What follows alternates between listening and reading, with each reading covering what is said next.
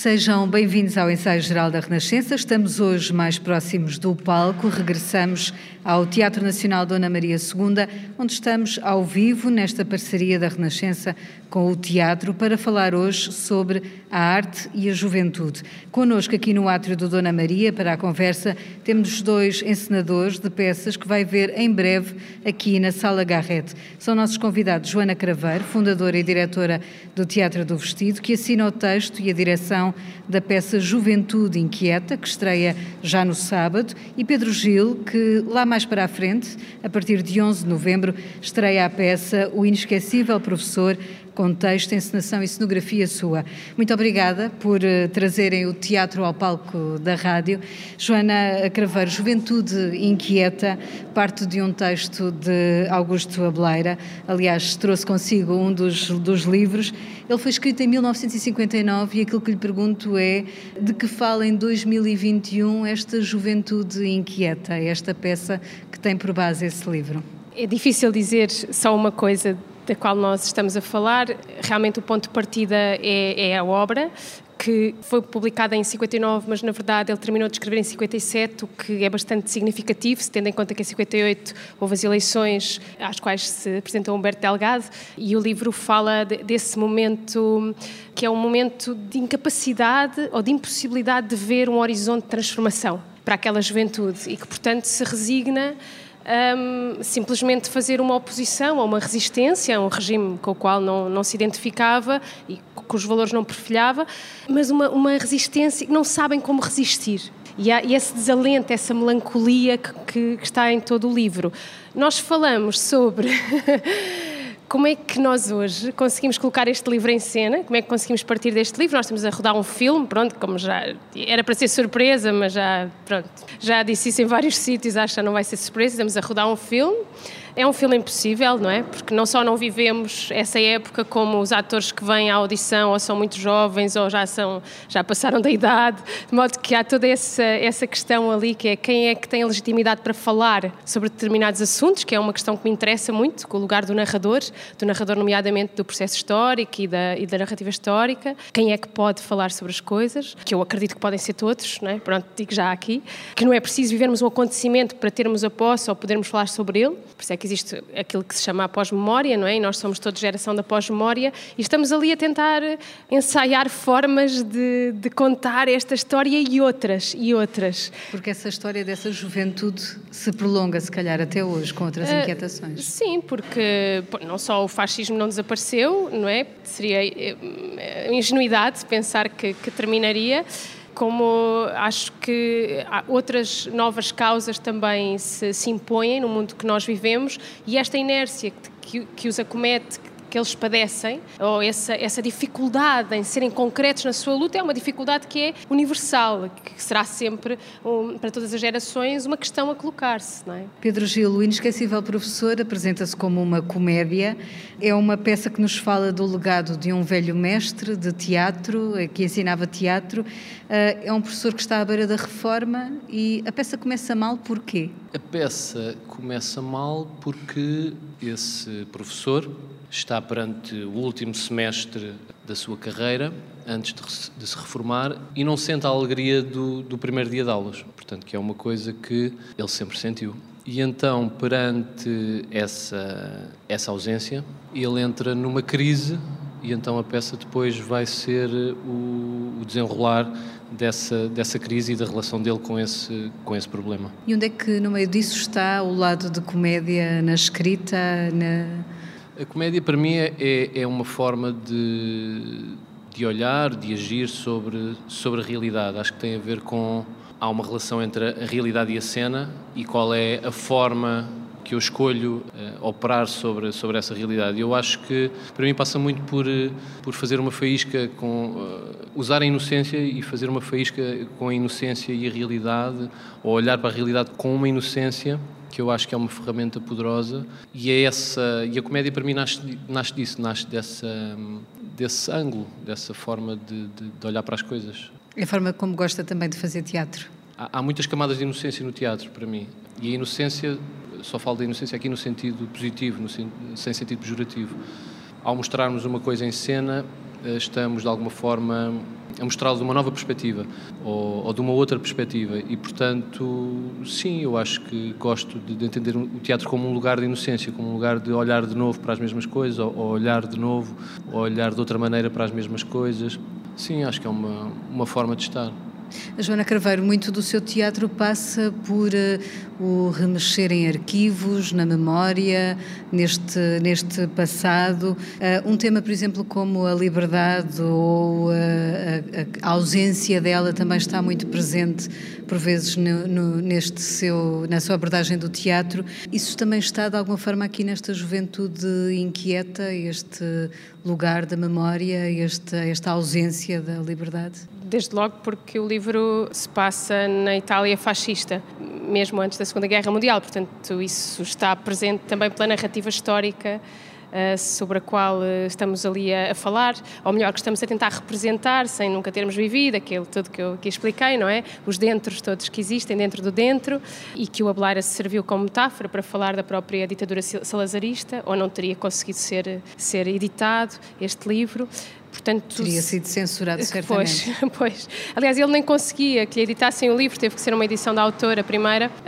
mas, mas sim, portanto, eu, eu, eu diria que, que, sim, que isso está, está em cena, essa, essa questão eterna. Mas fiquei presa aqui das palavras do, do Pedro, não sei se podemos entrar claro em, em, comentário, ah, não só com essa ideia do, do professor que no primeiro dia de aulas não consegue sentir alegria, que eu acho que seria uma tragédia, uh, também como professora, sentir isso e também teatro como lugar para olhar novamente e, e eu mexendo em arquivos, como referiu, e mexendo nesses passado, que é uma terra vasta e sem donos, não é? Quer dizer muitas coisas esse passado, que é um país distante. Sinto aquilo que, que nós podemos trazer no agora, é esse olhar outra vez. Portanto, isso a mim interessa muito, esse olhar de novo, uma segunda, uma terceira, uma quarta vez que seja. Mas no geral, todas as coisas acho que professo esse olhar, porque é fácil desistir, não é? Mas se calhar olhar uma segunda vez e pensar, não, há aqui mais qualquer coisa. E e Pedro, como é que é esse trabalho criativo, esse momento em que surge a ideia para criar uma peça, para escrever um texto de raiz? Como é que de repente as palavras começam a fervilhar e a dar corpo a um texto como este do inesquecível professor? Como as ideias surgem, isso eu não sei, eu estou vivo e portanto elas vão surgindo e eu, como faço vida disto, vou colecionando. Consigo agir sobre o meu cotidiano, sobre a minha prática de fazer teatro, de forma a que eventualmente elas possam aparecer.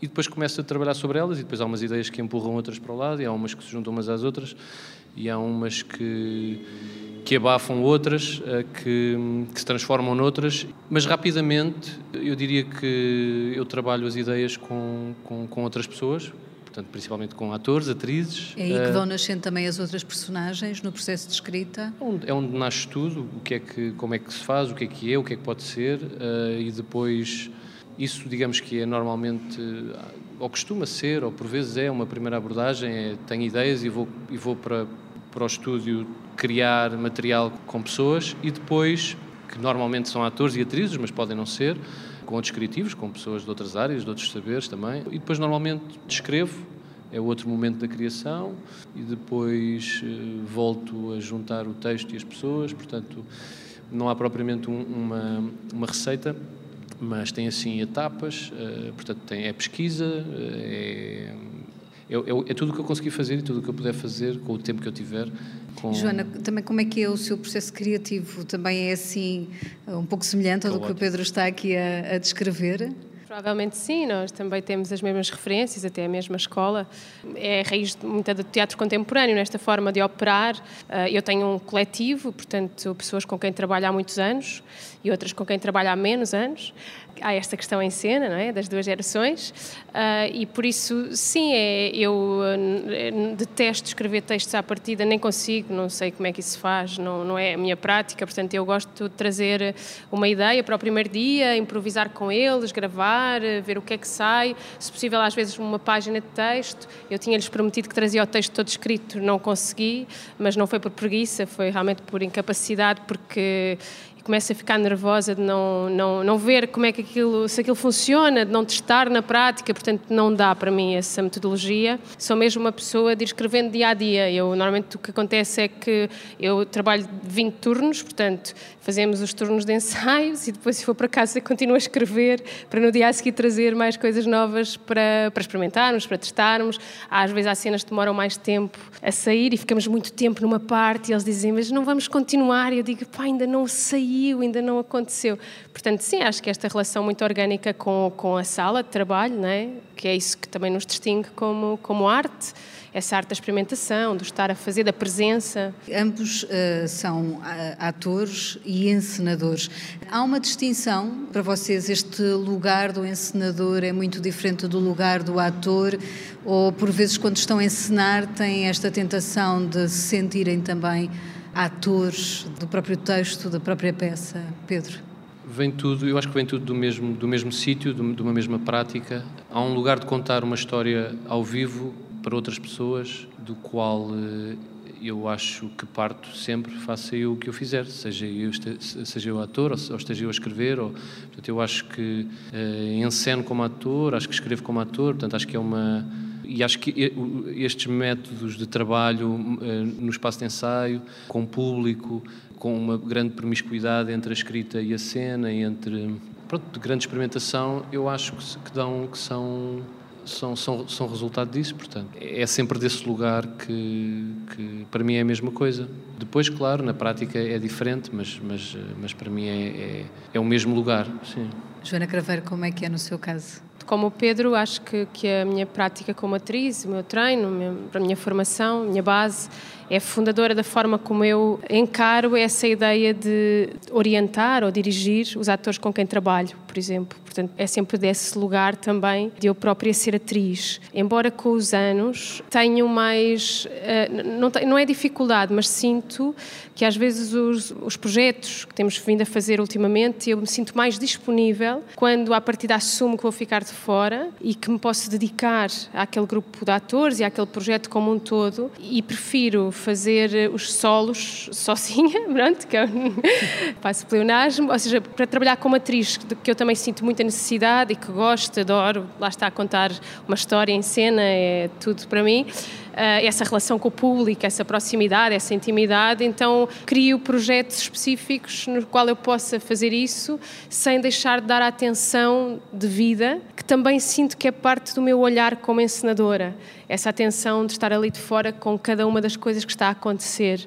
Uh, e sinto-me menos disponível para isso quando estou em cena, porque eu adoro estar em cena, perco a cabeça, adoro.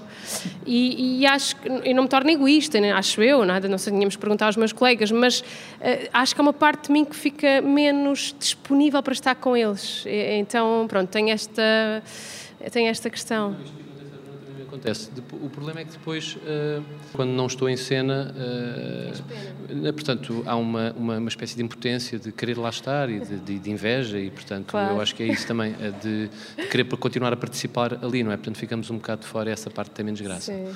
Mas sim, essa disponibilidade, se só, só estiver de fora, é diferente, é de outra, é de outra ordem. É agir que também, é outra forma de, de agir, não é? Porque se, se eu estiver em cena como ator, a forma de encenar é logo outra, porque estando eu dentro, é quase no fazer que vou, de alguma forma, dirigindo, não é? E, ao mesmo tempo, estando fora, parece que eu sinto menos legitimidade para falar. É curioso, não é? Porque eu estou de fora e, portanto, parece que de fora, quem está de fora é quem vê mais e é quem tem um, um poder, de alguma forma, vê a visão do todo e tem essa concepção, mas eu sinto o contrário, sinto que é, é, estando dentro que me sinto com mais legitimidade para opinar sobre aquilo que as pessoas que estão em cena estão a fazer, porque também estou lá. Deixa-me perguntar também, depois deste ano e meio uh, que vivemos, com as restrições, com os confinamentos, enfim, com tudo, tudo isto que atravessamos, estar a fazer teatro agora, vocês sentem que em algum momento acharam que isto já não ia ser possível, ou seja, que o vosso trabalho poderia de facto uh, estar uh, em causa depois deste ano e meio, Joana? Não foi ao fim do ano e meio, ao fim de duas semanas pensei, para mim acabou, porque eu quero, gosto de fazer teatro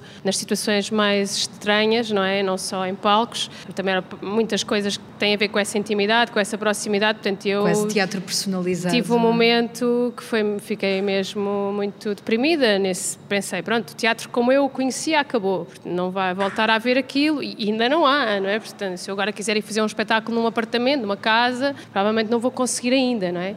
Eu pensei que ia acabar, sim. Pedro, de que forma também é que afetou a forma de fazer teatro? Na, na prática, acho que o que afetou foi, uh, no geral, eu diria que ensaiamos menos, uh, adiamos mais um momento de contracenar. Quando contracenamos, estamos de máscara, portanto, logo estar de máscara não é propriamente, curiosamente, não é? Tende a ver. Não é propriamente uma coisa que eu acho que a gente se esteja a habituar quando está em cena e na vida, portanto, acho que é sempre desconfortável, portanto, não está, e ter que falar alto, ter que se perceber o que se diz com máscara o tempo todo, portanto, é muito cansativo e, portanto, eu diria que hum, é uma ver o público com máscara, portanto, as primeiras vezes também foi estranho. Para comédia é péssimo, porque vemos as pessoas a abanar, com sorte, porque uh, e, e, os sons abafados. E, portanto, sim, tem sido um, um esforço, é um esforço, uh, ou um adiar, de, um adiar desse esforço para, para, para não estarmos a, a cansar-nos. Mas pronto, eu sinto que, que, está cada vez melhor e, portanto, a perspectiva foi tão negativa que que de repente o, o, o, que estamos a viver já, já está a ser incrível e, portanto, há, acho que também há uma grande alegria por causa disso já. E precisamente vão estrear em breve a Juventude Inquieta, a Joana Craveiro e o Pedro Gil estreia o inesquecível professor em, em novembro. No ensaio geral, escutamos agora as perguntas que Guilherme de Oliveira Martins, o nosso colaborador do Centro Nacional de Cultura, deixou para os nossos convidados. Lançar um olhar sobre os sonhos e as aspirações da juventude em diferentes épocas constitui uma oportunidade para valorizarmos, junto da sociedade, a ideia de uma cultura viva. Joana Craveiro foi à estante e encontrou A Cidade das Flores de Augusto Abeleira de 1959. O romance é uma metáfora passada na cidade de Florença, na época da ascensão de Mussolini. O tema é o da resistência e da luta contra o autoritarismo. Abeleira disse em 1961 que teria esperança de que dentro de 50 anos a Cidade das Flores já não precisaria de ser lida. Puro engano. Porque a liberdade e a democracia são flores demasiado frágeis para nos esquecermos de cuidar delas. A minha pergunta para Joana Craveiro é a seguinte: Juventude inquieta não será mais do que um apelo, mas uma tomada de consciência de que, sendo imperfeitos, precisamos de cuidar das cidades, das flores, acreditando que teremos sempre de combater a indiferença e a desatenção? Para Pedro Gil, que me faz lembrar o dia em que, no Liceu Pedro Nunes, há 50 anos, Maria do Céu Faria e Glória de Matos nos desassossegaram pelo teatro num tempo de perplexidades. Falar de arte e juventude é considerar o princípio de qualquer educação, não a sociedade da manhã, mas a cidadania de hoje. Sobre o inesquecível professor, a minha pergunta neste tempo de crises que afetam a cultura é a seguinte: tal como a beleira continua atual, não será a melhor das exigências a de considerar que, ainda que aparentemente se não cumpra o teatro e a arte, estes vencerão sempre por acordarem o desejo de ir mais além para sermos livres e iguais e sempre aptos ao desassossego? Joana Craveiro. A pergunta é, é, extremamente complexa, tem muitas camadas, mas acho que se resume esta questão de se esta juventude inquieta, esta ideia, de, esta, esta forma de ser, de ser inquieto, não pode ser mais do que um apelo, uma espécie de compromisso eterno, geração após geração, e eu acho que sim, geração após geração, nunca haverá motivos para deixarmos de nos inquietar, de procurar, de, de, ativamente tentar ter um olhar sobre a realidade de forma a transformá-la, porque vai haver sempre coisas para transformar. Tal como também não há personagens exemplares neste livro, porque não há, também não há mundos exemplares, eu não, não, acredito nisso. E acho que tem uma ideia um bocadinho perigosa. Acho que há um mundo sempre em transformação possível, por diferentes grupos, com diferentes ideologias, isso também faz parte, é isso que se chama viver em democracia. Portanto, sim, eu diria que concordo com essa, com essa ideia, ou essa forma de ver este título como mais que um apelo, como uma espécie de compromisso de cuidar dessa tal cidade das flores, que eu também acho que já existe com potencial, não, há, não vai haver uma cidade das flores no futuro, não, não vai existir. Pronto, é aqui no agora que ela se constrói. Portanto, sim, eu não sei se respondi, era uma pergunta um bocadinho complexa, mas... Pedro Gelo. A pergunta se a arte vai, no fundo, no, no, no fim, uh, acabar uh, por vencer contra tudo e contra todos, eu acho que isso pode pressupor que a arte pode perder, ou pode vencer, ou pode perder. E eu acho que por trás disso pode estar uma ideia de, de, de, de efeito ou de desígnio que, que determinada arte pode e, e, deve ter. Eu acho que o que é hum, poderoso na arte é que, é, é que, precisamente eu acho que o seu poder é, pronto, é incomensurável e é está muito para lá daquilo que nós possamos uh, desejar na, na, nossa intenção inicial. Uh, está na cabeça de cada pessoa que a recebe e, portanto, nesse sentido, a arte hum, é sempre vencedora. Vai sempre contaminando. Ela é sempre. Uma boa contaminação. Sim.